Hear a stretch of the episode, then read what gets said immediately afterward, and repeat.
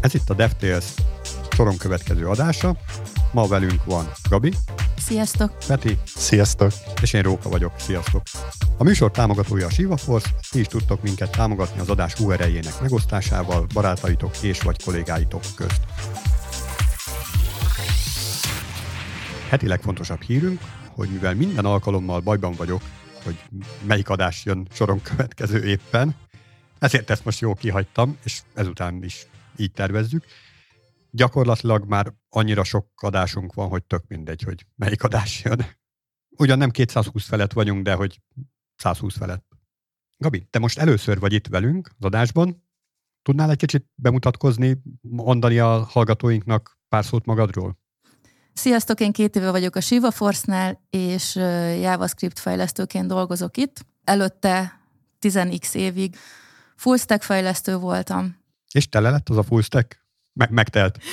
Megtelt, megtelt. Az az igazság, hogy uh, eléggé Java irányba ment el, és üzemeltetés irányba a végén már, amit csináltam, és meguntam, és ezért szerettem volna valami teljesen más csinálni, és itt a Shiva Force-nál megkaptam ezt a lehetőséget. Hm, tök jó. Mai adásban fő témánk az lesz, hogy egyetemi végzettség versus öntanulás. Így ebben a témában gyorsan érdemes is lenne elsütni a kötelező frázisokat, hogy akkor erre már ne kelljen az adásban figyelemmel lenni. Ugye egyetemi tanulók nem mások, mint a meg is dolgozók.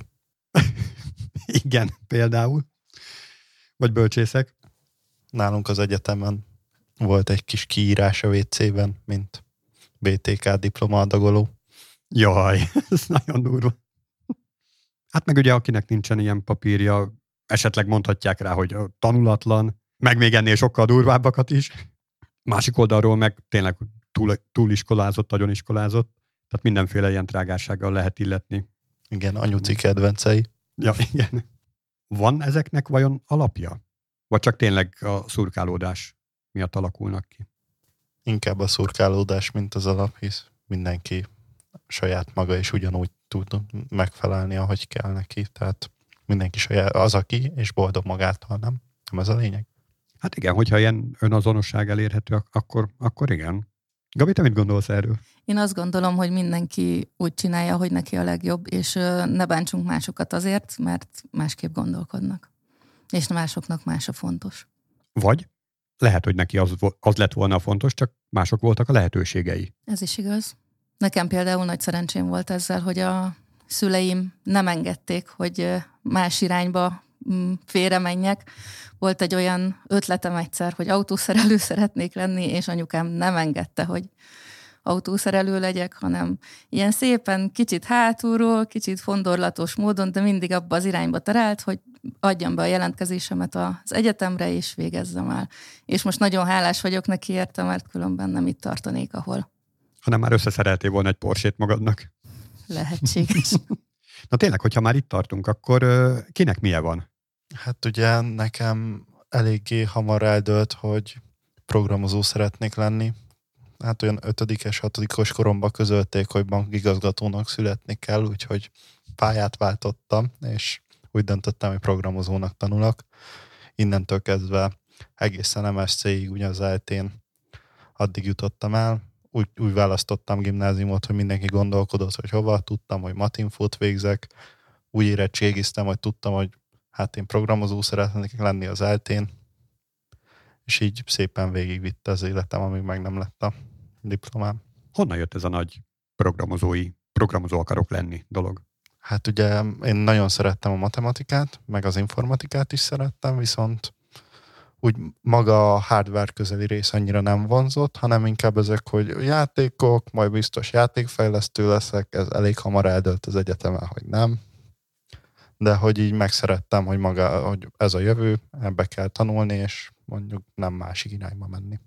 Nálam ez úgy indult, hogy láttam gyerekkoromban a Hálózat csapdájában című filmet, aminek van egy olyan jelenete, amikor a főszereplő hölgy kint fekszik a strandon, a tengerparton, kezében a laptoppal, és dolgozik. És akkor azt mondtam, hogy én is ezt akarom csinálni. Tengerpart azóta sincs meg, de még nem adtam fel.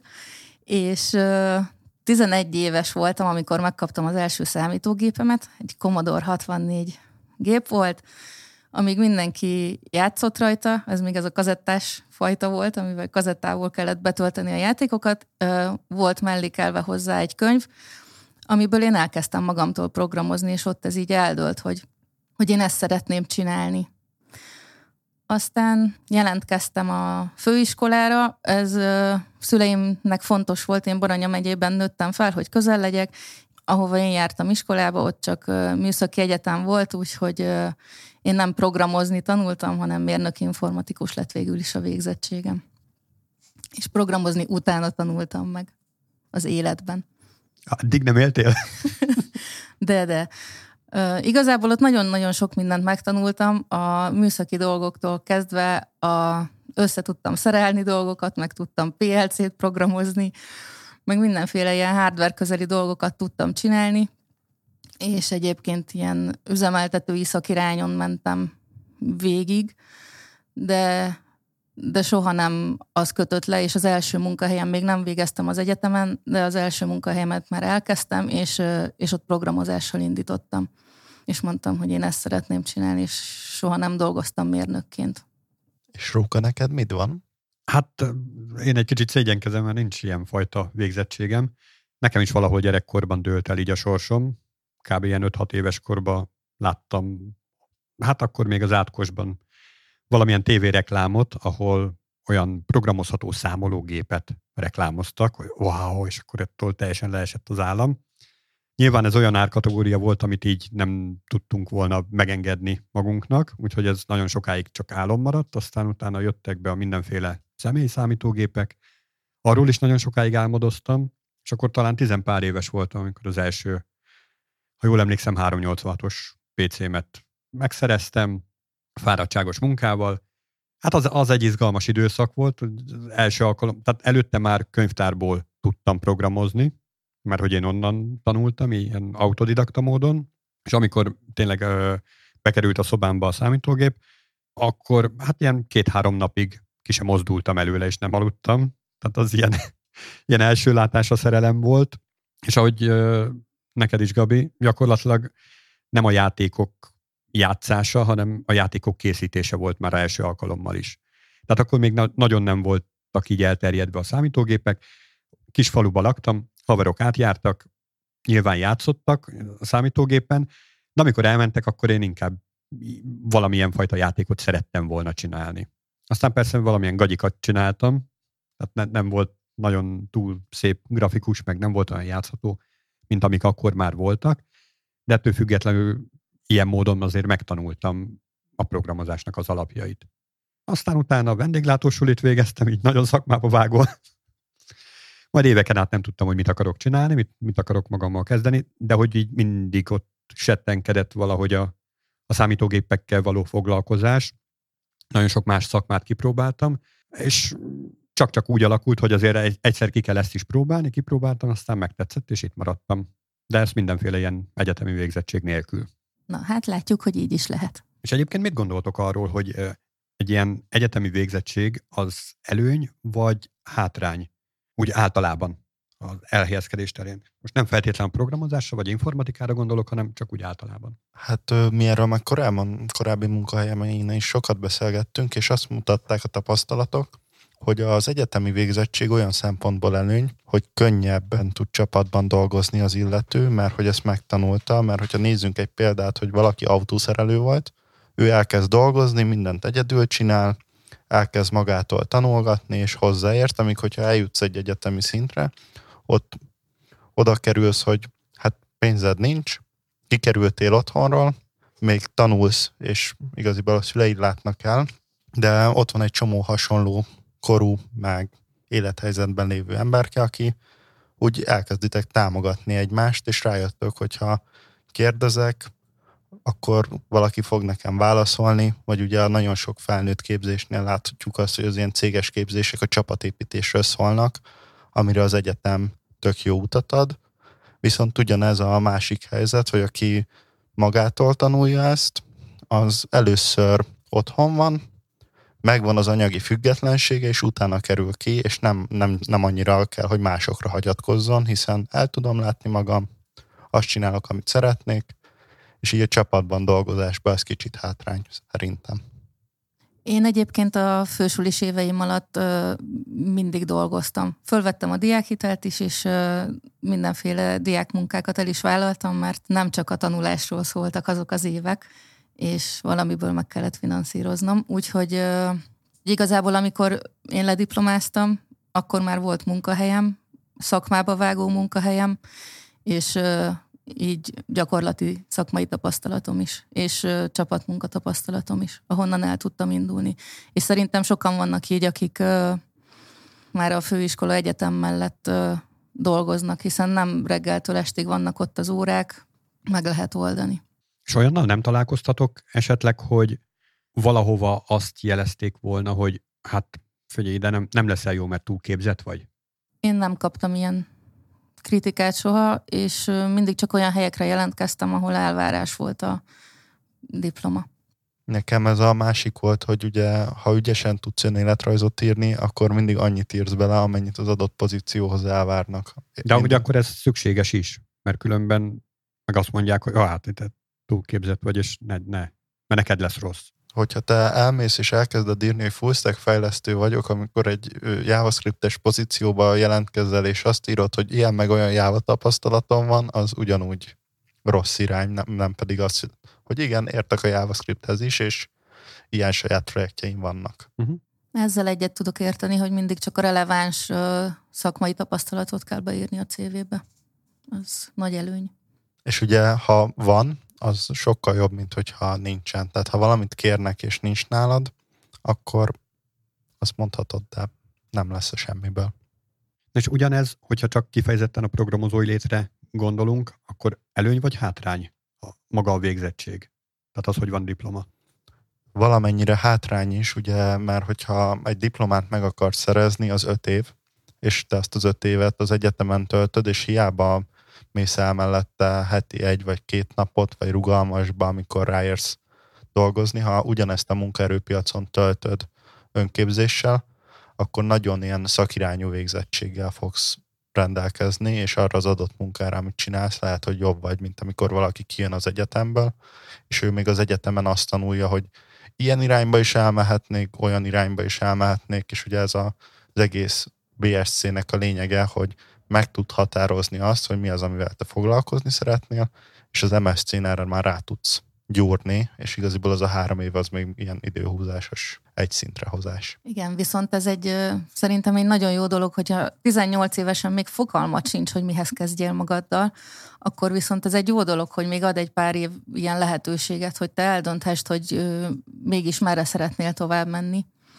Egyébként nekem csak BSC-s diplomám van, mert az MSC-t már totál fölöslegesnek tartottam, mivel sehol nem kérdezték soha, hogy főiskola volt, vagy egyetem volt, az se, hogy hányas lett a diplomám, nem kérték. Tehát igazából csak az volt a fontos, hogy meglegyen az a papír, és akkor úgy tudnak bejelenteni. De egyébként mielőtt meg lett volna a diplomám, akkor is dolgoztam már, csak akkor valami másik olyan kóddal jelentettek be, amihez nem kellett egyetemi végzettség. Tehát például fejlesztő helyett tesztelő. Na igen, ez, amit említettél, ez, ez egy fontos szempont lehet, hogy igazából nem, a, nem az számít, hogy milyen eredménnyel, persze az egy belső nagy megerősítést ad, hogyha nagyon jó eredménnyel zárja az ember, de hogy a kutyát nem érdekli. Tehát valójában, hogy kilóra megvan a papír, a, az szokott számítani. De erre mindjárt visszatérünk, hogy, hogy mennyire számít, vagy mennyire nem számít.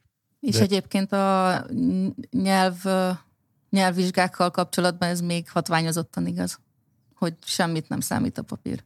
De ugyanúgy mondhatjuk ezt a vicces tényt, hogy öt évvel ezelőtt billegett otthon az asztal, most már nem billeg. Ó, kellett egy pár másodperc, amíg leesik, hogy mire gondolsz. Hát jó, hát ilyen alátétnek is lehet használni.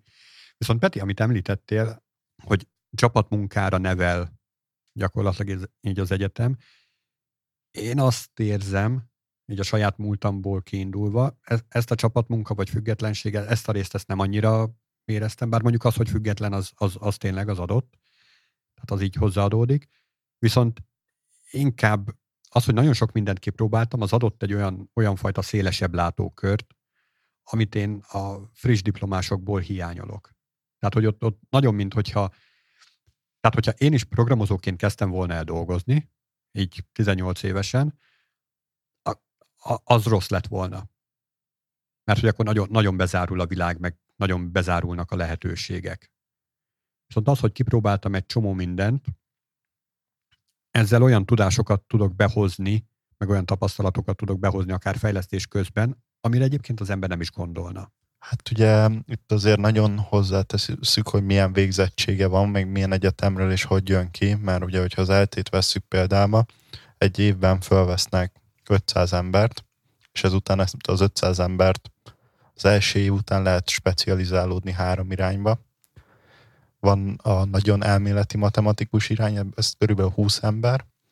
Van az, akit megtanítanak kódolni, és megtanul jávázni az elmúlt a három év alatt, és van az ilyen köztes irány, ahol ilyen kicsit számítógépből, hogy, hogy lehet játékot programozni, ugye ez a .NET-es irányba inkább képzik őket, és nem mindegy, hogy melyik irányból jön ki az ember, hogy aki inkább ilyen analitikus gondolkodásra tanult, vagy aki éppen azt tanulta meg, hogy hogy kell kódolni, és hogy kell megoldani egy problémát minél gyorsabban.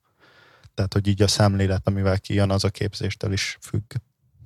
Viszont még egy dolog, amiben nagyon jót ad, ez a, az ala, ez elténe az alaprogramozási tételeket nagyon beleverték az emberekbe, és az egy dologra volt jó, hogy hogy tudsz új programot írni, hogy a legkevesebb hiba van bennem, mert hogyha egy alapsablont használsz, vagy másnak a dolgait használod fel, amit már le van tesztelve, abban nem lesz hiba. Ha meg te kezded el a nulláról írogatni, akkor lehet, hogy nem gondolsz arra, hogy egy maximum kiválasztásnak akkor van értelme, ha van egy eleme a tömnek. És ez a vizsgálat elmarad az elején. Na jó, de ez mondjuk, tehát ez a konkrét eset, ez pont nem okoz hibát, tehát neki állhatsz úgy ennek az algoritmusnak, hogy hát igen, nem lesz eredmény. De ha nem tudod azt, hogy ez, ezt azért kell vizsgálni, hogy egy elemi a tömb, akkor nem fogod vizsgálni, és amikor kapsz egy üres tömböt, és oda fog menni az algoritmusodhoz, akkor hibát fog kidobni. Mert nem gondoltál arra, hogy mi van nulla elemnél. Jó, jó, jó. Na, ez, ú, ez nagyon jó példa. Én nem tanultam ezt a, ezt a tételt, Viszont, hogyha én most így tanulatlan tuskóként úgy állnék neki ennek a feladatnak, hogy fogalmam sincs, akkor fogom ezt a tömböt, és végigiterálok rajta. Pontosan nullaszor fut bele abba a ciklusba, ahol végigiterálok rajta. Tehát a ciklus előtt adott kezdőérték, ami meg valószínűleg a mínusz végtelen lesz, azzal fogok visszatérni, hogy ennek a tömbnek a maximum értéke a mínusz végtelen. És az iterációt a tömb első elemétől futtatod? Természetesen, hogy az összes tömbön JavaScriptről beszélünk, akkor for el, ami nyilván megoldja magában, de hogyha valami régebbi rendszernél vagyok, sima for ciklus, nullától a tömb hosszáig.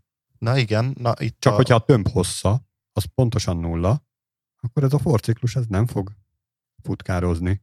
És akkor mi lesz a végeredményed? Hát a for ciklus előtti inici- inicializáló érték, ami a mínusz végtelen.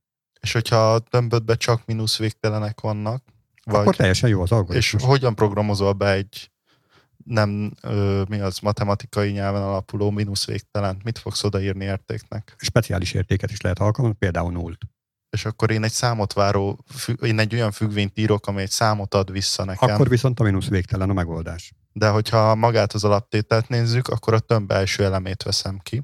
De nincs a tömbnek első eleme, hiszen erről beszéltünk. Igen, így nem értelmezett rajta az egész, és vissza fog térni egy hibaüzenet, hogy ezen a tömbben nincsen legnagyobb eleme, uh-huh. mert a te esetedben egy üres tömbnek a legnagyobb eleme a mínusz végtelen, a tétel szerint meg az egy hibás eset, mert nincsen legnagyobb eleme. Na akkor, hogyha visszakanyarodunk, mondjuk nullt adok vissza, tehát egy speciális értéket, vagy egy exception dobok, vagy tehát bármi, ami speciális érték, és nem pedig szám, akkor pont ugyanott járunk, mint hogy hibát adok vissza.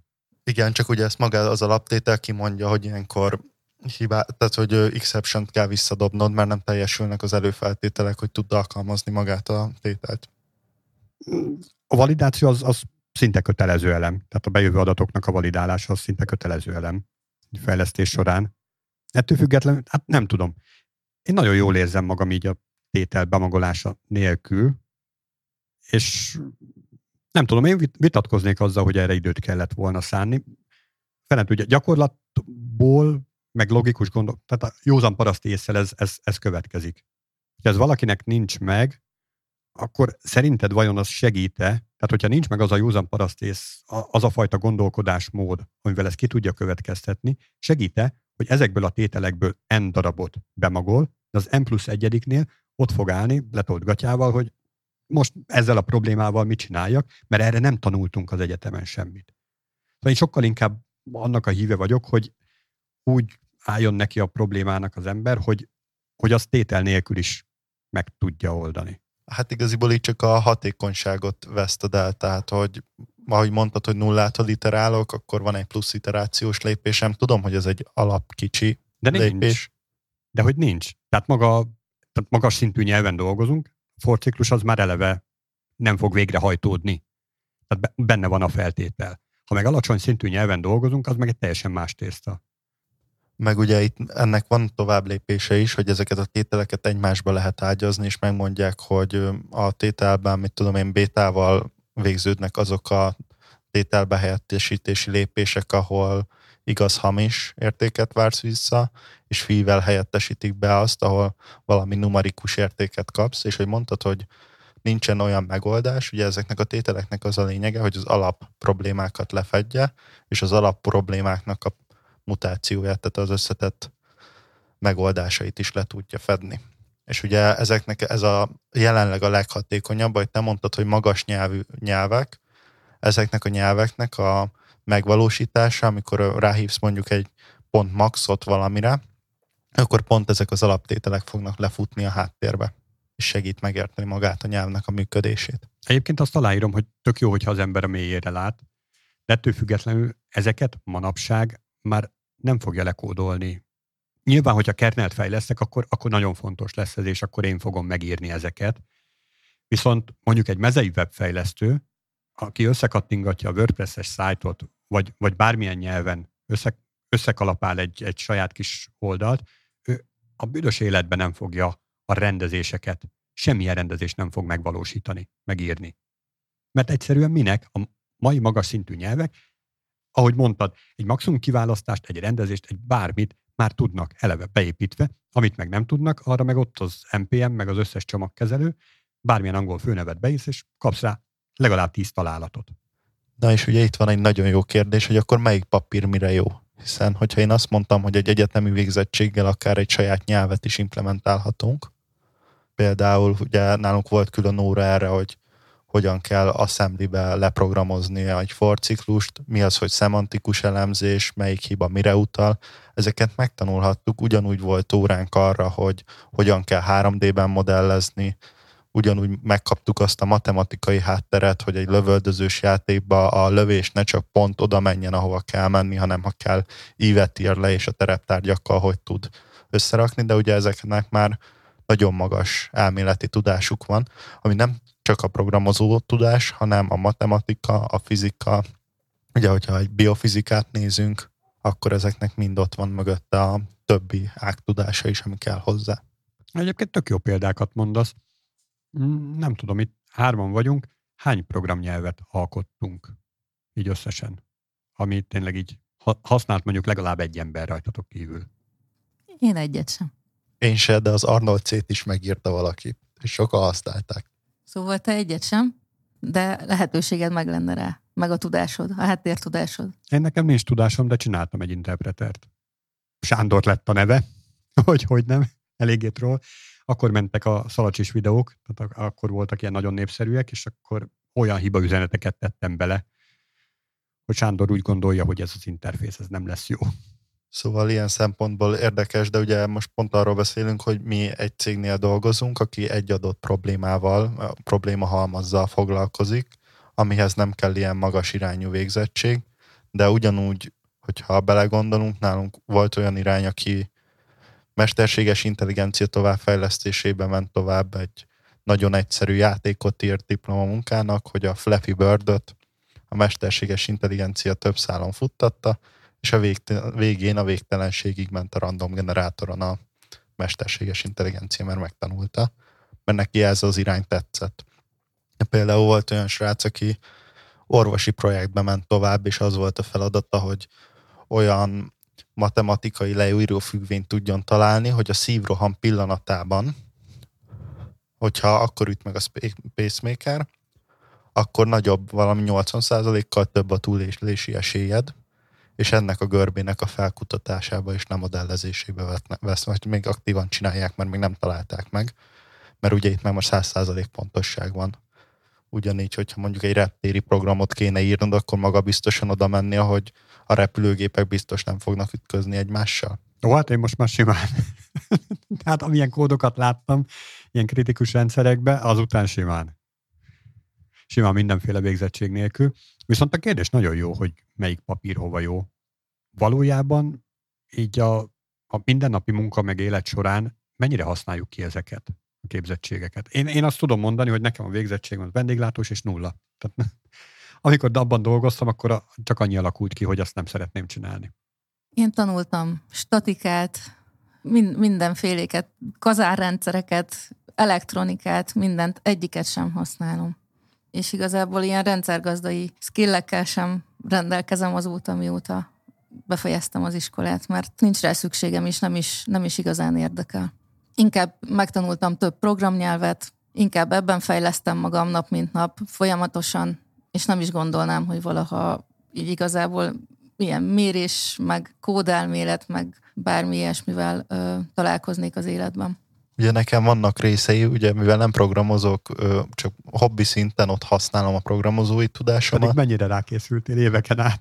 Igen, de úgy, úgy el vagyok, tehát a vállalkozásban pörög ezt, tudom csinálni ott, amit kell, de egyébként amit tanultam, ez egy nagyon érdekes, hogy magát ahhoz, hogy a, hogy lehet ezeket elemezni, ahhoz kell ismernem, hogy milyen megoldások vannak, és mi az, ami megoldható, mi az, ami sok munka, mi az, ami kevés, és ezért képbe vagyok ezeknek a használatával, nem teljesen mély szinten, de olyan szinten tudom, hogy ilyen létezik, ilyen nem létezik, ez szívás, ez nem szívás. És ugye ezek mentén tudok döntést hozni, amit tanultam korábban. És vajon nem lenne hatékonyabb ezt gyakorlat alapján felszedni, ezt a fajta tudást, már csak olyan szint, tehát azért gondolom, hogy Megtanultad, igen, befejezted, becsukod magad mögött az ajtót, és utána elavultá válik a tudásod, mert holnap kijön egy, egy bármilyen megoldás, és már az, amiről azt tanultad, hogy ú, ez, ez hatékonytalan, az már nagyon haték, arra lesz egy nagyon hatékony megoldás, vagy amiről azt tanultad, hogy hát ezt tíz éven belül nem lehet feltörni, vagy több száz emberév kell ahhoz, hogy feltörjék ezt a kódolást, amit például gondoltunk az MD5-ről, aztán most meg pár másodperc alatt felnyomják. Tehát, hogy ezek is változnak, tehát ezek nem kőbevésett tételek. Na igen, na pont ez az, amit így én másoktól szoktam felszedni a munkahelyen, hogyha valami nem tudok, vagy nem érzem úgy, hogy, kompa- vagy releváns tudással rendelkeznék a témába, akkor oda megyek egy fejlesztőhöz, aki pont ezt csinálja, és megkérdezem tőle, és meg kell értenem azt a nyelvezetet, amit lehet, hogy valaki külföldinek fog mondani, hogy ilyen meg olyan változások vannak, hogy mit tudom én, ez egy NoSQL-es megoldás lesz, vagy itt ilyen abstrakciót kell végrehajtani, hogy ezeket megértsem, ezeket meg kellett tanulnom az alapfogalmakat hozzá, amit egyébként nem biztos, hogy megtanultam volna máshonnan. Na de ugye én arra kérdeztem rá, hogy mi van akkor, hogyha neked van egy olyan magabiztos tudásod, amit megtanultál, megtanultad, tudod, tehát ebben biztos vagy, meg is erősítettek benne, mert jó jegyet kaptál rá, tehát most már nagyon magabiztosan tudod azt, amit tudsz, majd a világ elmegy melletted, és te még mindig magabiztosan állítod a múltat. Na igen, pont itt mondtam azt, hogy megkérdezek másokat. De tehát azt mondtad, hogy akkor kérdezed meg, hogyha nem vagy benne biztos. De pont ebből indulunk ki, hogy biztos vagy benne, hiszen minden szál eddig megerősített benne, hogy már pedig ez így van. Igen, de amikor az első szál, amikor eljutunk a fejlesztési szakaszra, és valaki elkezdi szidni, hogy ez ezt így nem lehet megcsinálni, meg hasonlók szoktak ja, lenni. tehát utólag tudsz akkor tanulni. Tehát ugye az első ilyennél meg tudom tanulni, hogy tehát ez már két hónapja nem így van, vagy ugye, ugye azért mondtam, hogy hobbi projektben még dolgozgatok, hogy onnan is jönnek ilyen tudások, meg olvasgatok a témában, csak nem aktívan a kódolásra használom, hanem a tervezésre. És mit gondoltok? Mennyire elvárás manapság a munkahelyeken a diploma? Nem tudom. nem tudom, nagyon-nagyon ritkán szoktam ö, munkát keresni. Úgyhogy ezt nem tudnám megmondani. Hát ö, például, hogyha te SAP fejlesztő szeretnél lenni, oda kötelező a diploma, tök mindegy, hogy milyen diplomád van, de diplomával kell rendelkezned, és utána elkezdenek ilyen képzéseket adni folyamatosan, hogy hónapról hónapra vizsgázol, és mész előrébb, és így fejlődsz, de nem vesznek fel diploma nélkül. Ugyanígy, hogyha el szeretnék egy WordPress fejlesztőnek menni, oda nem kérik. De ha elgondolkodunk abba, hogy megnézzük egy architekti pozíciót, vagy valami felső vezetőt, amin pályázol, és nem cégen belül járod végig 10-20 év alatt oda az utat, akkor kérik a papírt. De miért? Mert ez egy ugyanolyan dolog, mint hogy odaírják, hogy jogosítvány kell, miért kell jogsi, mert egyszer be kell ülni. Mert vannak olyan emberek, akiknek számít az, hogy nem, be, nem dolgoznak olyannal, akinek nincs papírja. Ez csak Magyarországon van így? Egy pár évvel ezelőtt az konkrét tapasztalat volt, hogy külföldön ez sokkal inkább tapasztalati úton ment, bemondásra is akár, hogy én ehhez értek. Jó, akkor gyere. Hát ugye például autóipari cégnél van, ahol már a diploma se elég, hanem a doktori végzettséggel vadásszák az embereket. Hogyha nincs doktorid, akkor nem szívesen látnak a munkahelyen. Lehet olyan tapasztalatot, hogy felvesznek, de... Na de ugye ez, ez kifejezett magyar specialitás, hogy így papírra utazunk, és csak papírban bízunk meg?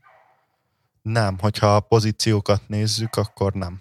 Tehát, hogy mondhatjuk azt, hogy van egy Microsoftos milliárdosunk, aki ott hagyta az egyetemet, de ő azt az egyetemet hagyta ott, ahova az ország háromnegyede nem jutna be. Vagy Magyarországról évente egy ember jut be, vagy két-három évente. Tehát, hogy ő már annyit tanult az egyetemig, hogy csak oda ment, és csak zsenik voltak körülötte, és azt hagyta ott. Nehéz összehasonlítani ezt a tudást. Tehát, hogy ő, papír nélkül is ott van vezető pozícióba, de lehet, hogy az ő helyettesének már megvannak a papírjai. Mert ha nem zseninek születsz, akkor valamivel ki kell érdemelned. Tehát ha mással nem, azt, hogy ott, ott tudtál ülni öt évig, és azt látják rajtad, hogy igen, te erre készültél. Képes vagy ülni öt évig. Mindegy, hogy hol ül az ember, melyik egyetemen, vagy melyik börtönben. Nagyjából mindegy. Ugye ez így a szüleim példája, hogy ők könyvelők, és amikor elvégezték az egyetemet, akkor mindenki papír nélkül egyből csinálta, és mindenhol keresték és fogták az embert. 30 év után meg ott vannak, hogy már papírral se, hanem nyelvvizsga, meg ez is, meg az is kell hozzá, hogy munkát kapjanak. Hát nem tudom, én, én nem teljesen értem. Tehát, hogyha nekem lenne saját cégem, én sokkal inkább a tapasztalatra, meg a, az elért eredményekre appellálnék, tehát, hogy az alapján választanék kollégákat, alkalmazottakat, mint sem valamilyen papírok alapján. A papírok azok mutathatnak egy ilyen állapotot, de nagyon csalóka. Lehet venni, lehet átesni rajta, lehet úgy megszerezni, hogy az ember éppen, hogy átmegy, és amúgy, ahogy mondtad is, hogy gondolkodásmódba, meg hozzáállásba ne, nem, nem oda való, akkor azt akármilyen papír mellett sem lesz ott abban a csapatban jó működő. De ugyanígy egy jó hozzáállású ember papír nélkül is nagyon jó csapattag lehet, és sőt, nagyon jól előre viheti az egészet. Ez igaz, viszont vannak olyan helyek, ahol törvényi előírás ugye a papír, hogy hát megfelel. Jó, vannak hülyeségek a törvényben, ez tény. Igen, csak ugye ezek az előírások miatt is ott van egy papír, és mindenki, az emberek zömének ott van az esélye, hogy ezt megcsinálja, hogyha nem beszélünk a körülmények közül, hogy családot lát vagy ilyesmi, és nincs ideje. Én nagyon örülök, hogy annak idején megszereztem a papírt, mert ö, ott elvárás volt a munkahelyen, és ennek köszönhetem azt, hogy lehetőséget kaptam arra, hogy tanuljak, és fejlődjek, és egyre ügyesebb legyek az adott szakterületen, és, és hogy most itt tarthatok, ahol. Mert ha nincsen se papírod, se tapasztalatod, akkor pláne nem fognak fölvenni sehova. És tapasztalatod meg miből legyen az elején. Ugyanitt az egyetemen nagyon sokszor elhangzott az, hogy azért járok egyetemre, hogy majd menedzser legyek. Ugye, hogy ott nagyon sok helyen elvárás a papírem ilyen szinten. És mivel ha ott van a papír, azt mondhatjuk, hogy nem, nem rossz, mintha nincsen ott. Gabi, ezt említetted, hogy honnan legyen tapasztalatod, hogyha nem egy, egy olyan helyre mentél, ahol, a, ahova a papír miatt vettek föl, és akkor ez alapján tudtál ott tanulni.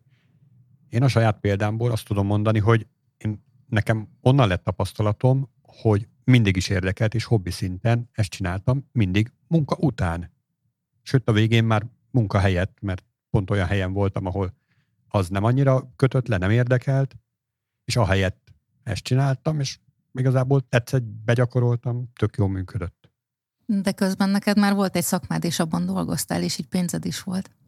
Hát igen, tehát a végén ezt úgy tudtam megfogalmazni, hogy azért fizetnek, az tehát az utolsó helyeken azért fizettek, hogy én ne számítógépekkel foglalkozzak. És amikor ez a mondat így megfogalmazódott, az egy nagyon világos jel volt arra, hogy na akkor ebbe az irányba kéne elhelyezkedni. De előtte egyébként nem tudtam ezt eldönteni.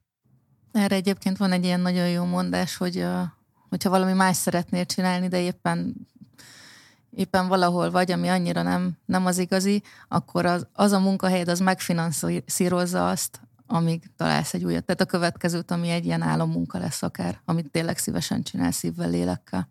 Igen. És ugye akkor itt is felmerült, hogy mivel a munkahelyed az, hogy a következőt megfinanszírozza, akkor ugye itt egy származás maga is nagyon számíthat, hogy honnan jöttél, tehát hogy megengedheted magadnak az egyetemet, vagy el kell tartanod a családot, hogy igaziból milyen körülmények között ideális egyetemre menni, meg milyen körülmények között inkább menj el dolgozni, és tartsd fenn magadat, vagy ugye, hogy honnan jössz. Szerintetek ez fontos, amikor eldönti valaki, hogy én most diplomás programozó leszek, vagy majd megtanulom magamtól? Nekem ment ez párhuzamosan. És szerintem nagyon-nagyon sokan vannak így, akik munka mellett végzik az egyetemet. Vagy akár ö, gyerek mellett állnak neki tanulni. Testvérem például a második gyereke születése után ment el egy második szakmát megtanulni egyetemre. Szerintem biztos, hogy nagyon-nagyon befolyásoló tényező az, hogy mm, nem is annyira, tehát szerintem ott van egy vágás, hogyha valakinek a megélhetése függ attól, hogy most elmegy dolgozni, tehát hogy egyáltalán a család életben marad-e, akkor egyértelmű, hogy, hogy nem, nem az egyetemet kell választani, de ezen kívül szinte minden esetben megoldható. Ugye ilyen tapasztalatom nekem is volt, hogy azért nem lett diplomája az illetőnek, mert az édesanyja otthoni ápolásra szorult, egyedül látta el az édesanyját, és amikor nem az édesanyjával foglalkozott, akkor elment dolgozni. Vagy éppen nem kapta meg azt az ösztökélést, hogy neked diploma kell, hanem menj el autót szerelni, tehát hogy Gabi is mondta, hogy nincs ez az iránymutatás a családba, hogy most neked jobban jársz, hogyha fizikai munkát végzel, vagy szellemi munkát, ugye itt mindig feljönnek ezek a érvek, hogy hát te nem is dolgozol, mert egy irodába ülsz. Ú, ezt az elején kellett volna. Egész nap csak nyomkodod az entert. Míg a másik panaszkodik 50 évesen, hogy még mindig ki kell mennem az uhogó esőben. És ugye, hogyha olyan helyről jössz, ahol mindenki diplomás körülötted, akkor szó nélkül elmész egy egyetemi irányba, amíg... Sőt, akkor szinte elvárás a közösség Ez felül. itt a jó szó. Ez itt a jó szó, hogy elvárás. Tehát ilyen kimondatlan, vagy lehet, hogy kimondott is, de hogy a szomszédok, rokonok, mindenki, akkor te miért nem? Ugyanígy, hogyha meg olyan környezetből jössz, ahol ez nincs, nekem az egyik szobatársam volt ilyen, a dékáni készfogóra följött a család, az első egyetemi egyesnél, hogy most mi lesz, amíg én hazamentem, mondtam, hogy megbuktam, megkérdezték, hogy van-e második kör, mondtam, van, akkor nem gond. És vajon van-e különbség egyetem és egyetem között, illetve azon belül különböző szakirányok között? Hát mondhatnám, hogy ugye én igazi egyetemre jártam Gabival szemben. De igen. Hát akkor van. Van, van különbség. Tehát, hogyha az alap három budapesti nagy egyetemet nézzük programozói szempontból, akkor ugye van a BME, ott lehet, hogy gépészmérnök, vagy mérnök informatikus. Ha a Corvinus nézzük, ott gazdasági informatikát tanulhatsz, hogyha az eltét nézzük, akkor meg programtervező informatikus lehetsz. És mindegyiknek megvan az előnye, meg a hátránya, hogy az, az eltén nagyon sok elméleti tudást kapsz, tehát mondhatod azt is, hogy fölösleges, de tudom, hogy az analízis 8 mire volt jó, eljutottam, hogy megértettem, hogy a mateket hogy lehet használni a valóságban. Ugyanúgy a BM-én megkapod ezt a gyakorlati képzést, a Corvinuson meg ugye rendes gazdasági tapasztalatokat tudsz szerezni, hogy jönnek be rende több helyről munkáltatók, és meglátod, hogy hogy működik az ipar. Én Pécsen végeztem a pollákon, ott meg lehetett tanulni csocsózni is a minden más mellett. Tehát, hogy szerintem az akkoriban nem, nem volt egy annyira jó hírű főiskola. Nagyon-nagyon sokan, tehát nagyon könnyű volt bekerülni, viszont azt hiszem, hogy mi olyan 350-en kezdtünk körülbelül, és ebből 25-en diplomáztunk le a végén, tehát nagyon-nagyon sokan kiestek. És ott viszont ez, ez műszaki kar volt, tehát ott is ez a gépészmérnök, villamosmérnök, építészmérnök, építő és mérnök informatikus szakok voltak, amit egyébként ki lehetett egészíteni ilyen mérnök tanári szakirányjal is, és akkor két diplomát kaptál a végén. És amikor én jártam, akkor még nem volt belőle MSC szak, ez, ez utána lett bevezetve. Csak ugye pont az előbb beszéltük azt, hogy igazából utólag már senkit nem érdekel, hogy, hogy milyen eredménnyel vagy honnan jöttél, csak legyen meg a diploma, és akkor ezen kívül igazából nem nagyon számít. Ehhez képest most egy kicsit ellentmondást érzek, hogy akkor mégis, mégiscsak annyira számít. Én velem soha nem éreztették. Tehát így elmentem egy munkahelyre, kérdezték a végzettségemet, és első nap leadtam a diplomámat fénymásolni. Na jó, most a Peti az előbb. Éreztem elég erősen. Igen, igen, igen, én is így éreztem. Hát ugye itt egyrészt ez a nagyon szakirányosodás, amit mondtál te is, hogy, hogy vannak olyan munkahelyek, ahol ezek elvárások, tehát hogy nem tudom, hogy például ha nagyon akarom nézni, akkor BM-sek úgyis csak izé ilyen villogó fényeket hegesztenek, és akkor a lámpákat programozgathatják, hogyha ilyen irányba akarsz elmenni, meg az autóban, hogy a ugye minél egyszerűbb és gyorsabb logikák legyenek, hogy egy karambol esetén minél hamarabb nyíljon ki a légzsák, ugye ezeknek a megvalósítását azért ott elmagyarázzák, és nem kell magattól felszedni. Hogyha jó egyetemet választasz, és megtalálod azt az irányt az egyetemen belül, tehát olyan oktatót találsz, akihez itt hozzá, oda tudsz menni, akkor nagyon-nagyon sokat tanulhatsz ezekbe a konkrét irányokba, és sokat segítenek de ugyanígy, hogyha meg weblapokat szeretnél, mondjuk WordPress-es weblapokat szeretnél csinálni, ahhoz nem kell végig szenvedned az egyetemet. Szerintem nincs olyan ember, vagy fene tudja, de én nem gondolnám azt, hogy valakinek ez az élet célja, hogy ú, én WordPress-es oldalakat szeretnék összekattintani. Ez inkább egy, nem tudom, hogy mit akarok csinálni, de van egy ilyen lehetőség, ez elég könnyűnek tűnik, úgyhogy ezt csinálom könnyűnek tűnik, és sok pénzt lehet vele keresni. Szerintem ez van nagyon sok ember fejében, aki, aki programozónak adja a, a fejét. De ugye a szakirányváltásban is nagyon sok embernek ez van, hogy hát én három milliót fogok keresni egy hónapba, és hogyha elkezdeni a gondolkodni, hogy az azt jelenti, hogy 60 ezer forintot kéne óránként termelned, vagy hogy meg legyen ez a pénz, az azért nem a, és ebben a pisi szünet is benne van ha te csak napi 8 órát szeretnél foglalkozni vele. Hát na jó, csak azt, tehát aki így szakmát vált, ő nem biztos, hogy fel tudja azt mérni, hogy, hogy mekkora értéket fog termelni. Na, és mit gondoltok, a papír teszi az embert? Mi, mi van akkor, hogyha nincs papír? Hát, hogyha nincs papír, ugyanúgy lehet jó szakember, és nem azt teszi, hanem a tudásot teszi, amit megszerzel, csak ugye ennek a tudás megszerzésének a módja a más ha van papírod, akkor azt, azt igazoltad le, hogy öt évig meg, meg vigyáztak rád valahol, hogy és az, ebbe az irányba terelgettek, hogyha nincs papírod, akkor meg azt tudod bebizonyítani, hogy viszont itt van a tudás mögöttem, és én célzottan szedtem fel ezeket az információkat, amire nekem szükségem van. És ez például egy normális helyen, akár felvételi során, vagy, vagy próbafeladat, vagy bármi ilyesmi során, vagy releváns tapasztalattal, tehát korábbi munkahelyek mentén azért tök jó be lehet gyűjteni, hogy tényleg-e. Én megmondom őszintén, én nem szenvedtem eddig még hátrányt abból, hogy nincs diplomám. Nem, az, az a lényeg szerintem, hogy az első helyre, az első munkahelyedre jussál be, és onnantól kezdve nem számít a papír, mert onnantól kezdve lesz tapasztalatod, és tudsz tanulni. Mondjuk ilyen szempontból a volt főnökömnek nem volt papírja. Ő úgy jutott el a pozíciójába, hogy nagyon értett a rendszernek az adatbázis szerkezetébe, és hogy mindenki felmondott körülötte, ezért előléptették, tehát hogy valaki maradjon a cégnél.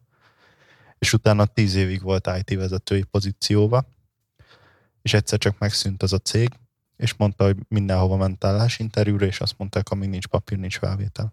Hát ez nagyon szép. És egyébként jó volt abban, amit csinált? Ő, neki a humánszkíjei voltak nagyon erősek és hogy nagyon jó, tehát ő egy csapatot épített mindig, és azt vitte tovább, tehát olyan szempontból én nagyon szerettem, mert amikor megkérdezte, hogy mivel szeretnék foglalkozni majd később, én elmondtam, hogy tíz év múlva az ő pozíciójába szeretnék lenni, és ugyanúgy bevitt a cégnek a legfőbb főnöki meetingre, ahol még ő volt a legkisebb ember, és elmagyarázta nekem, hogy ki milyen taktikát alkalmazott, és hogy hogyan tudok fejlődni. És erre mindig ügyelt, hogy olyan embert vett fel, aki tudta, hogy nem jön ki valakivel, akkor őt nem veszi fel a csapatba. Hiába jó ember, tehát hogy a vezető szkíjei megvoltak. Cserében IT technológiában mindig hagyta, hogy mi döntsük, ő csak az alaplogikai, tehát az üzleti igényeket tette le, és hogyha valami kérdéses volt, akkor döntött. De ez, ez az eset egyébként szerintem tök szomorú.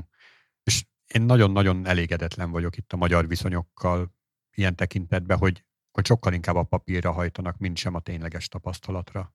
És mi a helyzet a, az olyan fajta az iskolákkal, amik nem adnak diplomát, mint tudom én, ilyen, ilyen kódolós gyorstalpalók, vagy kódolós iskolák. Tudtok erről?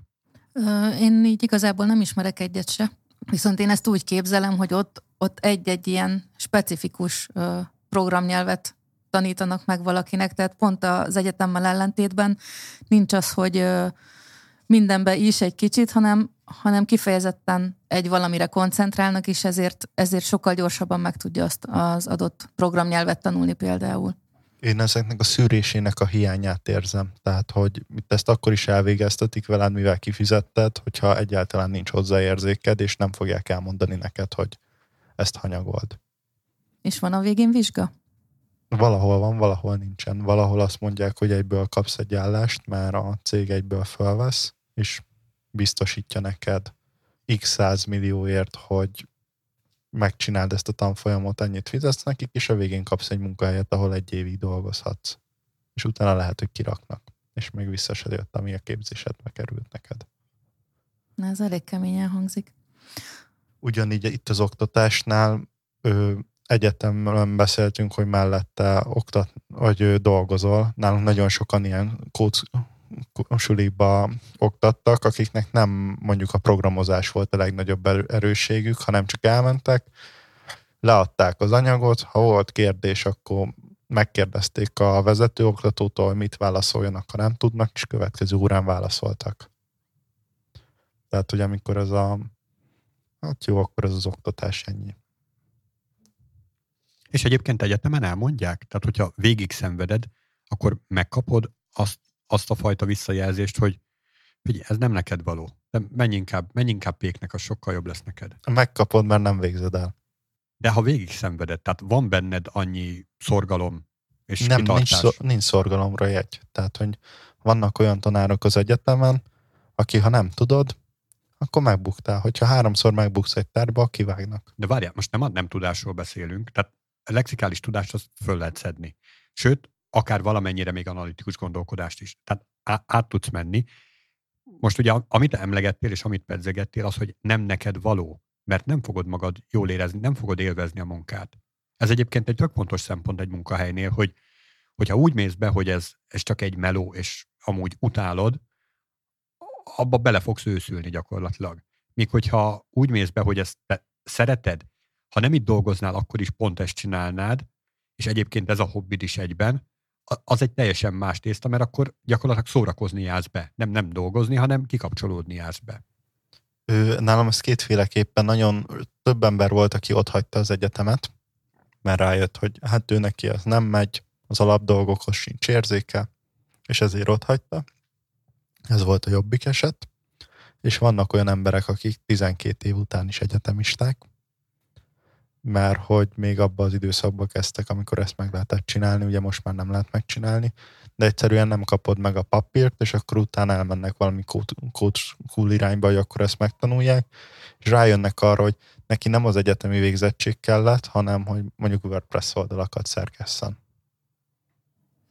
Ami viszont szerintem nagyon jó, hogy például az én ö, gyerekem, ő 8 évesen kezdett el egy ilyen programozó iskolába járni, tehát, hogy már gyerekkorban megszerettetik velük ezt a dolgot, és nem felnőttként jut eszedbe, hogy hát nekem most nincs papírom, valamit kéne kezdenem az életemmel, és akkor elmegyek egy ilyen gyors talpalóra.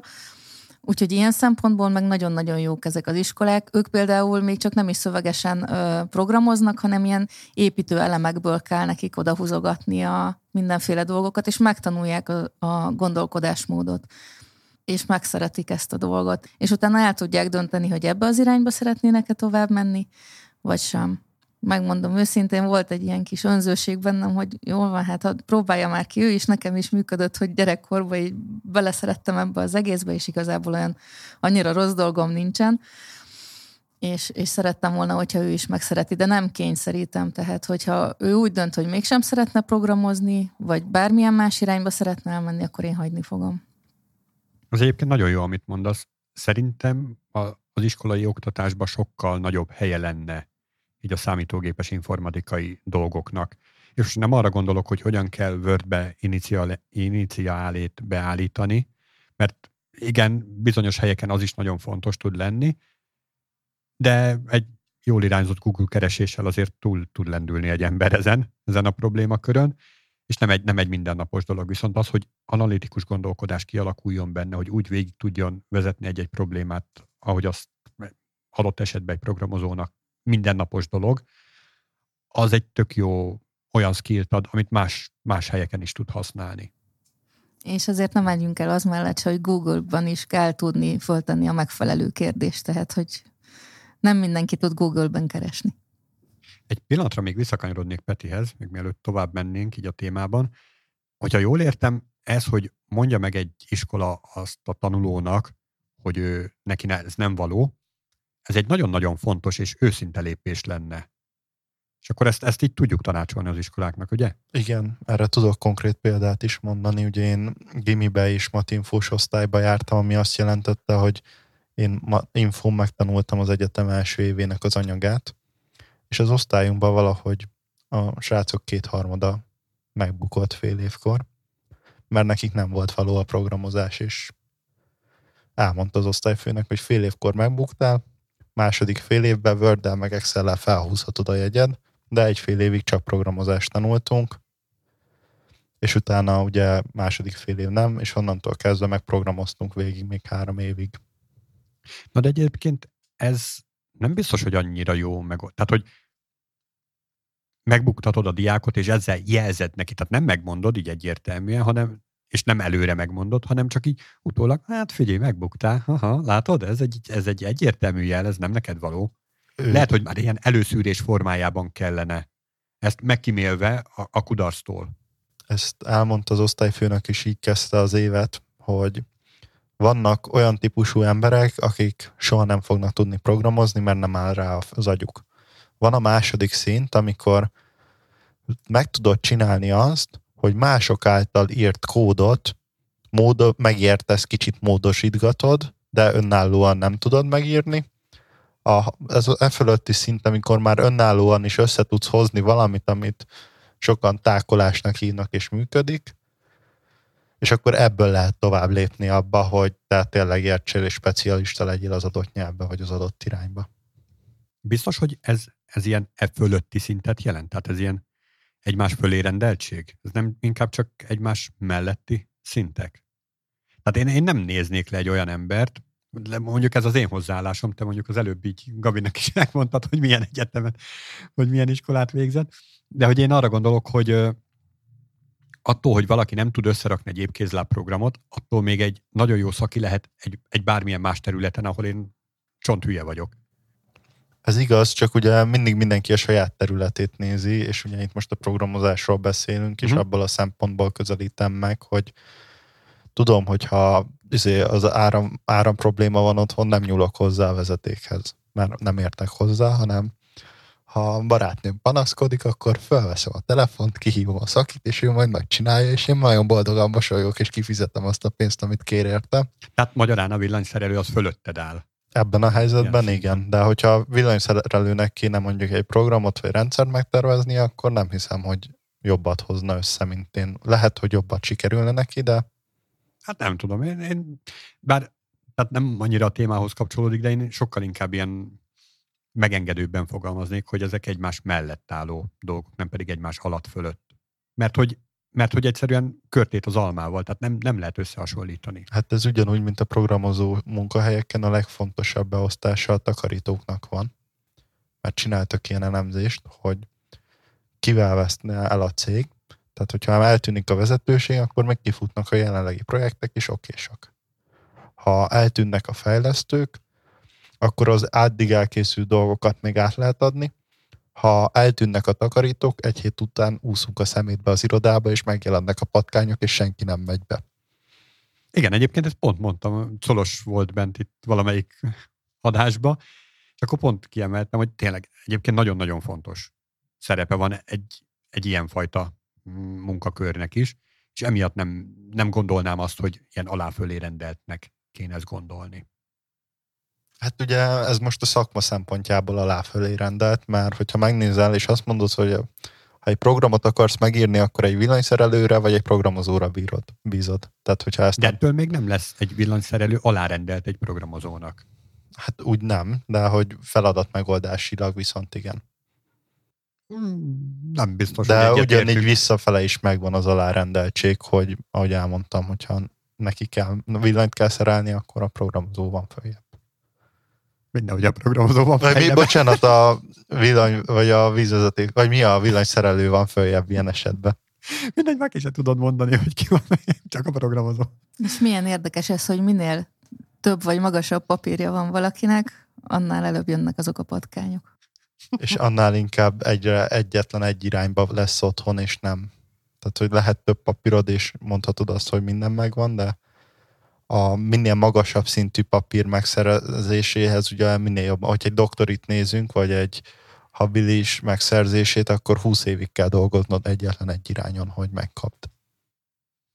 Ugye itt az előbb volt szó gyerekekről, hogyha ezt ugye gyerekeknél ott még alapozó tudásként jön be ez a, hogy próbáljuk meg ezt az informatikát is oktatni, akár a programozást, vagy akár bármilyen tekintetét az informatikának, Viszont, hogyha ez, ez elmaradt így gyerekkorban, és elkezdett valamilyen más szakterületen dolgozni, akkor szerintetek milyen korban lehet pályát váltani, mondjuk programozóra, vagy informatikusra? Hát ugye minden korban lehet váltani. Tehát... Vagy akkor mikor érdemes, vagy meddig lehet?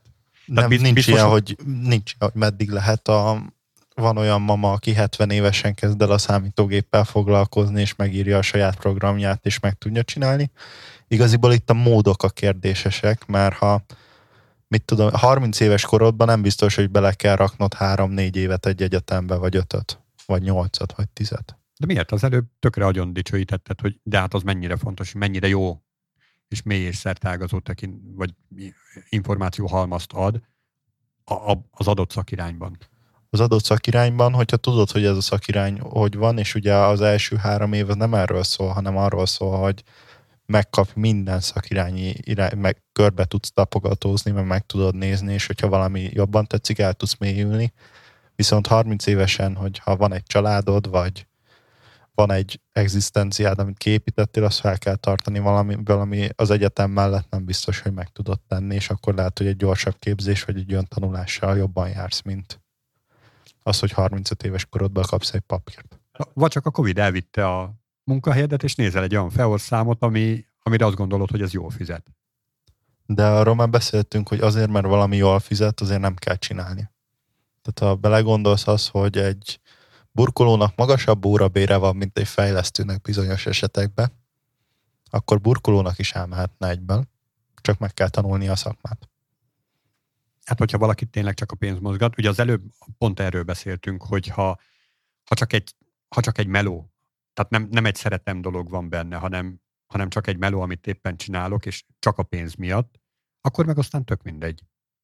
De ugye erre volt ilyen kísérlet is, hogy két patkányt egymás köt, mögé tettek. Ennyi patkány van ebbe az adásban. És az első patkány az akkor futott a keréken, amikor ő szeretett volna, viszont akkor a második patkánynak is futnia kellett és utána mértek ilyen, hogy mennyire eszik, mennyire megy párosodni, meg ilyesmit, és 80%-kal jobban teljesített az, aki azt csinálta, amit szeretett, akkor futott, amikor ő szeretett volna, a hátsó, akit meg kényszerített, ugye, mert különben pörög körbe a kerékbe, őnek is sokkal rosszabb volt az egészségi állapota, az izomzata, meg minden. pont erről beszéltünk, hogy a, nem csak ilyen fizikai, hanem, hanem a mentális egészsége is sokkal jobb lesz egy embernek, hogyha olyan munkahelyet csinál, vagy olyan munkakört tölt be, amit ő egyébként is szeretne csinálni, és hogyha nem ez lenne a munkája, akkor is ezt csinálná hobbi szinten. Tehát ez, ez, ez nem, nem is kérdés. Igazából ami felmerült bennem, hogy ha van egy melóm, mondjuk nem szeretem, de szenet lapátolok. Aztán megszűnik a szén, mert környezetvédelem, meg, meg egyáltalán minden, és nem tudok már szenet lapátolni, körülnézek, ó, basszus, a programozók mennyit keret. Fú, de rohadt sokat. Na, akkor én elmegyek oda, ugyanolyan melónak tekintem. Tehát ezt se szeretem, azt se szeretem, de 8 órát csak kibírok ebbe a légkondis irodába. Hogyha eddig 16 órát kibírtam a tűző napon, akkor most 8 órát a légkondiban biztos, hogy ki fogok bírni. Beülök, érdemes, vagy lehet? És milyen korban? Ugye ez volt az alapkérdés. Ugye itt a kornál én ezt a 30 alatt én még azt mondanám, hogy el lehet kezdeni egy egyetemet és be lehet pörgetni. 30 fölött meg inkább azt mondanám, hogy próbáljunk meg valahogy tapasztalat útján betanulni, mert hogy lehet, hogy a 30-as nagy vízválasztó, de 30 plusz-minusz 5 évvel mindenkinek, ha megtaláljuk, hogy ugye mindenki máskor érik meg, meg máshogyan. De Gabi, neked erről mi a véleményed? Nekem volt olyan kollégám, aki 40 fölött váltott programozásra, és egyébként ő, ő nem volt annyira jó benne rajta azt láttam, hogy inkább mindenféle mással próbálja elütni az időt, és, és igazából nem is, nem is szerette azt, amit csinált. Ő, ő tényleg csak azért váltott, mert, mert úgy gondolta, hogy ebben majd sok pénz lesz. És egyébként azt, azt nagyon sokan nem látják, ugye sokan annyit látnak ebből kívülről, hogy tényleg a légkondis irodába ülsz, és jó pénzt keresel vele, és egész nap csak izé ülsz a gép előtt, és nyomkodod, és, és nem látják azt, hogy ez mennyi felelősséggel jár, sokszor mennyi stresszel, akár túlórákkal, nyomással, nem mindenkinek való ez. Erről nagyon nem beszélnek az emberek szerintem. Tőlem egyszer valaki megkérdezte, hogy miért van negatív oldala is ennek a szakmának. Hát itt a késői váltáshoz én is ezt több kollégában éreztem itt tapasztalat során, hogy így a szemlélet nem alakult benne ki. Tehát megcsinálta azokat a dolgokat, úgy néha-néha jó is volt, meg néha rossz is, de hogy ugye az az alapszemlélet, hogy akkor ennek így kéne lennie, vagy ezt azért csinálom, hogy az így, amit így évek alatt felszed, és az ő korosztályában már megvan, az így nem alakul ki. Vagy csak később. Egyébként én is ezt alá tudom támasztani, tehát hogy valóban, viszont én egy pozitívumot hoznék mégiscsak így a szakmaváltók terén, olyan fajta, másfajta gondolkodást tudnak behozni fejlesztés közben, ami egy, egy szemellenzős fejlesztőnél nem fog kialakulni. Tehát mit tudom én, hogyha valaki mondjuk szenetlapátolt így világ életébe, és eljön programozni, biztos, hogy nem gondolnék arra, hogy, hogy melyik oldalra kell a szenet lapátolni, ő meg tökre arra fog gondolni, és akkor ez alapján úgy fog tömböket rendezni, meg úgy fog megoldásokat csinálni, hogy e- ezt a szempontot is figyelembe tudja venni. És az ilyen, ilyen kereszt kereszteződésekből, vagy ö, nem tudom, hogy hogy hívjam. Tehát az ilyenfajta mutációkból nagyon-nagyon konstruktív és előremutató dolgok születhetnek. Nem kötelezően, és nem is biztos, hogy mindenkinél, de a lehetőség az megvan ilyen esetben, míg hogyha valaki nagyon szemellenzős, akkor az, az nagyon egysíkú lesz. Tehát ő holnap is pont ugyanazt fogja csinálni, mint tegnap. És ugye ők még valószínűleg sokkal-sokkal jobban formálhatóak, mint mint azok, akik ugye ilyen szemellenzősen már ezer éve itt vannak, és megvannak a kis bevált szokásaik. És pont ebben van a veszély, hogyha a régiek nekiállnak úgy beformázni őket, hogy már pedig így van a kocka oldala, és akkor így kell, hogy álljál, akkor elveszik ezt a lehetőséget. Tehát akik így szakmaváltókkal dolgoznak, nagyon nagy felelősség, vagy hát lehetőséget tudnak elszalasztani, hogyha erre nem figyelnek az ilyenfajta ötletekre, lehetőségekre. Na és ugye az előbb említettük ezt a Google dolgot, hogy akkor a programozás az valójában csak a Google használata? A megfelelő használata? Hát én többször dolgoztam együtt juniorokkal, és nagyon sok olyan kérdést kaptam, amikor a Google első találatot küldtem el neki olvasás nélkül, és úgy 100-ból 99-szer megválaszolta a kérdését. Igen, ha valaki még arra is lusta, vagy arra is képtelen, hogy a Google-hoz forduljon, vagy nem tudja meg föltenni a megfelelő kérdést, ahogy már mondtam is, akkor De, de nem csak ebből áll a programozás, tehát kell az alaptudás De ahhoz, várjál, várjál. hogy tudjál kérdezni. Az, hogy feltenni a megfelelő kérdést, hogyha egy teljesen új területen vagy, akkor egyszerűen nem fogod tudni azokat a szakszavakat, vagy a probléma kört sem fogod tudni beazonosítani, hogy miről akarsz kérdezni, mert annyira tapasztalatlan vagy. Tehát ilyenkor mindenképp kell a, a seniornak a segítsége, hogy egyáltalán mit írjon be a Google-be. Tehát tök jó, amit mondasz, hogy a Google első találatot adod oda, de mi volt a kérdés? És azt, azt megfogalmazni, az, az is egy dolog. Hát ugye egy egyszerű dolog, hogyha már valamit megtanultál, vagy egy adott nyelvben járatos, vagy például, hogyha valamit splittelni szeretnél, akkor erre fogok rákeresni az adott másik nyelven, hogy mi split, és ki fogja dobni, hogy nem splitet használnak, hanem mást. Igen, és egyébként sokkal-sokkal könnyebb egy adott programnyelvet megtanulni, és utána arról átváltani más programnyelvekre, mint hogy nulláról elkezdeni tanulni bármit is. Van is egy ilyen elmélet, hogy állítólag, amíg nem tud valaki legalább öt gyökeresen különböző programnyelvet, addig az nem igazi programozó. Addig csak így kódolgat valamilyen nyelveken, de hogy ut- utána, és utána egyébként valóban sokkal könnyebbé válik bármilyen új nyelvnek a befogadása, mert ja, ezt innen láttam, azt meg onnan láttam, és akkor kész is vagyunk. És az öt gyökeresen más nyelvet hogy fogalmaznád meg, mert ha úgy nézzük, hogy Hát mondjuk egy C-t, egy C++, meg egy C-sharpot, azt én egynek mondanék. én is egynek, de mondjuk még egy jávát is hozzávehetek, hogyha nagyon az alapok, a, Mm. a, nézhetem azt a részét is, hogy objektumorientáltak. Megnézhetem azt a részét is, hogy menedzselt nyelvről van-e szó, vagy hogy EVM-be fut, vagy natív kódon, tehát az, az azért nagyon más. Vagy ugye említettük az assembly-t. E, igen, az is nagyon más. De ugyanígy mondjuk egy basic-et, vagy, Vagy mondjuk utólag a. Visual Basic. Például. Vagy tehát, hogy ilyen, tehát valami adatbázisos réteg, akkor valami backendes, valami frontendes, azok úgy nagyjából különböznek. De nem, tehát, hogy maga a nyelv, meg a, a, a fejlesztéshez való hozzáállás, megközelítésmód. Tehát bekendes nyelv a PHP is, meg bekendes nyelv a Java is. Bár persze Java apletek is voltak, megsiratjuk őket, de hogy érted, tehát ég és föld, egy PHP meg egy Java. Ugye az alapirányok nagyjából azonosak, de Hát, mind, minden nyelvben ugye vannak betűk, meg számok, meg szavak. Ja, akkor mindegyik egy. Oké. Okay. Látod? És mit gondoltok arról, hogy Google-ről már beszéltünk, de van egy ilyen fogalom, ez a SODD. Hallottátok már? Ez a Stack Overflow Driven Development. Na, az se rossz. Van a probléma, beírod Stack Overflow, első találat, puf, berakod a kódba, jöhet a következő. De ez, ez nem, nem a legjobb, mert ugye ne, hogyha nem találod meg a találatok között a választ, akkor ugye a következő lépés, hogy beírsz Stack Overflow-ra, hogy ez a probléma, valaki oldja meg. De amikor dolgoztam, és beírtam egy kérdést, hogy pontosabban kerestem, és mondom, ú, pont ezt a kérdést akarom én is föltenni, aztán megnéztem, hogy az öt évvel ezelőtt ott dolgozó kolléga tette fel a kérdést nulla válaszsal, mondom, ki vagyunk segítve a Stack Overflow-val is. És válaszoltál neki?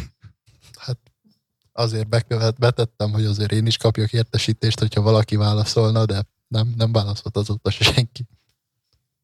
Hát valószínűleg egy olyan réteg probléma volt, tehát nem egy általánosan ismert. Nem egy saját szerver konfigurációban volt egy baj, amivel nem tud, azóta se jöttünk rá, hogy valami hiba üzenetet adott ki, amivel nem a legjobb volt, de ezen a munkahelyen találkoztam olyan kódokkal is, hogy a jó Isten se tudja, hogy működik, ne nyúj hozzá. Ennyi volt a komment segítségben. Na ezért kell olyan keretrendszereket használni, amit széles körben nagyon sokan használnak, tesztelnek, mert valószínűleg lesz, lesz rá válasz a Stack Overflow-n. Na és mit gondoltok? Melyik fontosabb a, az elmélet, az elméleti tudás, a lexikális tudás, vagy a gyakorlati tudás? De most tényleg ilyen nagyon sarkítottam, hogy vagy az egyik, vagy a másik. Gyakorlat. Az adott problémakörtől függ. Na, ezt kifejtenéd? Tehát vannak olyan esetek, amikor, hogyha sokat csinálod, hogy nem tudom, 600 kalkulátort írsz, akkor a gyakorlatban nagyon sokat tudsz szedni. Viszont, hogyha olyan részt nézzünk, ahol mélyebbre kell emerülni szintén, hogy mit tud, ugye egy lövöldözős példa, hogy hogyan kell egy golyónak a, az útját kiszámolni, vagy hogyan csinálsz egy teniszező játékot, ahol a labda pörgése is számít az adott pattanásnál, ott ugye magas elméleti tudás kell, ami, ami után hozzá tudsz egyáltalán fogni a gyakorlathoz. Tehát, hogy az Igen, de hogyha tudás... már a tizediket csinálod, akkor viszont már tökre számít az, hogy a gyakorlati tudásod. Értem, hogy bekerülési költség az tök magas. Tehát, hogy az elméleti tudás nélkül nem lesz gyakorlati tudásod, erre akartam rá világosítani, vagy világítani. Persze kell az alap. Kell valamilyen bekerülési tudsz, ezt, ezt értem, de hogy ezen felül az, hogy még az elméletet halmozzuk, vagy pedig ezt átváltjuk gyakorlatra. Az elméletnek semmi értelme, hogyha nem ülteted egy gyakorlatba, és nem próbálod ki. Várjál, Peti, máshogy mondom, hogy teljesen világos legyen. Nagyon fontos a programozáshoz az, hogy általános iskolában megismerd a betűket. Tehát ez az elméleti tudás, ez elengedhetetlen bekerülési dolog. Tehát enélkül nem fogsz tudni elkezdeni, mert, mert, mert nem, nem lesz jó. Ha megismerted a betűket, akkor viszont már nagyjából ugyanott vagy benne, mert csak a betűket kell nyomkorászni, ahogy már említettük. De ugye magas szintű elméleti tudás nélkül viszont bizonyos be... Tehát vannak olyan dolgok, ahol a bekerülési költség már az elméleti tudásnak hívjuk, és nem pedig gyakorlati tudásnak. Tehát, hogy az orvosi informatika egy tipikusan ilyen irány, hogy oda még be tudsz kerülni egy jó rendszerrel, ott mondhatod azt, hogy az elméleti tudás alatt hozod össze a gyakorlati tudást is, tehát hogy amit megtanulsz elméletbe, azt egyből átülteted a gyakorlatba. Tehát ugye elméleti tudás nélkül nincs gyakorlat, viszont csak gyakorlat nélkül nincsen értelme az elméleti tudásnak. Tehát, hogy a kettő párban járhat. Na, ez a, ez a vég, ez tökre tetszik, ezzel tudok azonosulni. És mit gondoltok, a, a suli a fontosabb, tehát, hogy az emberiskolákat végezzen el, vagy pedig munkahelyeket végezzen ki, vagy ne. Tehát nem úgy kivégezni, hanem hogy ott szedje föl a, akár az elméleti, akár a gyakorlati tudás. Szerintem már kiderült, hogy én munkahelypárti vagyok, tehát én abszolút azt mondom, hogy, hogy gyakorlatban fejlődjön folyamatosan, és ne, ne a papírokat gyűjtse, hanem a tapasztalatokat.